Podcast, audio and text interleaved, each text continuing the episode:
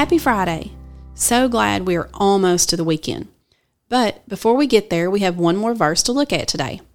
This verse is probably the most famous verse from the Bible. A lot of people know this verse by heart, even those people that aren't Christians. I'm talking about John 3:16. If you already know this verse by heart, then say it out loud with me today.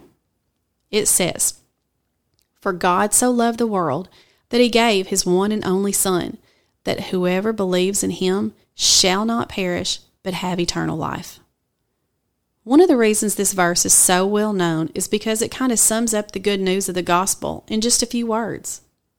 You see, we as humans, we've all sinned. We've all messed up, and we can't make it right on our own. The payment of our mistakes is death, and we tried to make those payments in the Old Testament through sacrifices of animals, but it just wasn't working out. God knew that we needed an ultimate sacrifice but only a sinless person could do it. Well, no human who ever walked the earth could be sinless, so God had to send his one and only Son, Jesus, to die on the cross and make that payment for us. Because of Jesus' sacrifice, you and I have hope.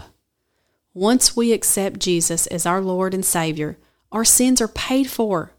We have a clear path to God, and that is what this verse means.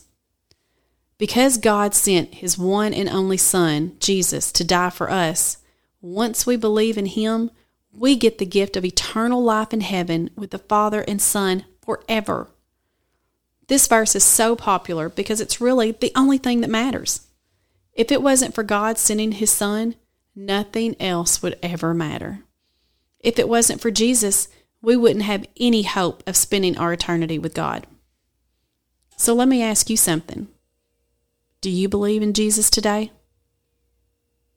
Have you ever asked Jesus to forgive you of your sins and be Lord over your life?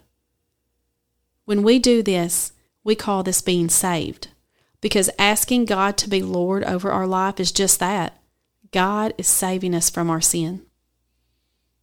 Kids, if you know you are a sinner and you're sorry for your sins and want Jesus to forgive you of them, if you want to ask Jesus into your heart to change your life forever, Talk to the adult in your life today about how to do that. Adults, if you want to ask Jesus to be Lord of your life today and you aren't sure what the next steps are, reach out to your local pastor.